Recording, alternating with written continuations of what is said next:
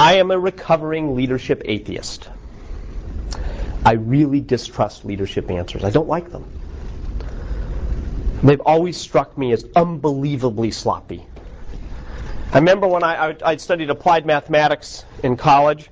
I remember when we do, you know, we did certain types of of mathematics uh, uh, numerical methods courses. And the whole key to numerical methods and making things come together in numerical methods is this thing called the plug figure. And at some point, you've got to put a plug figure in and then balance your equations, then put another plug figure in. You keep kind of iterating in your numerical methods until you finally get everything to work. That's part of how numerical methods works. The problem is that if at some point your plug figure is 90% of the equation, you probably haven't solved anything yet. Well, it's plug. Leadership is our giant plug figure for everything we don't understand. Well, why was GE successful? Well, it must have been leadership. And then, of course, if we find out that GE wasn't as successful as we thought it was, we're going to say, well, actually, it was leadership. The world's more complex than that.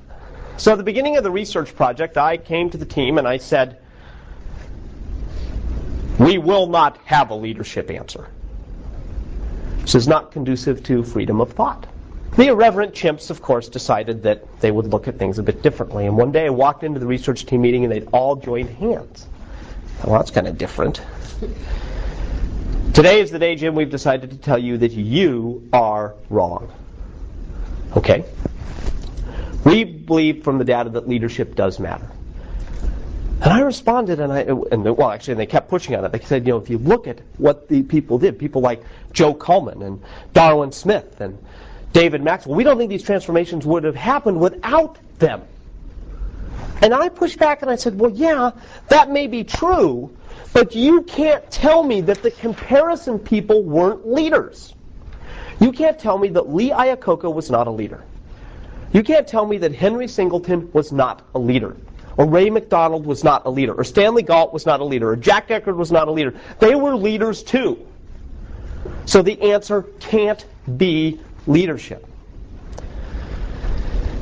This is what we anticipated you'd do that to us, so we kind of came prepared today. And we've decided to show you evidence from our reading of the material that the good to great leaders were cut from the same cloth. And the cloth was different than the comparisons. And that's what got my attention.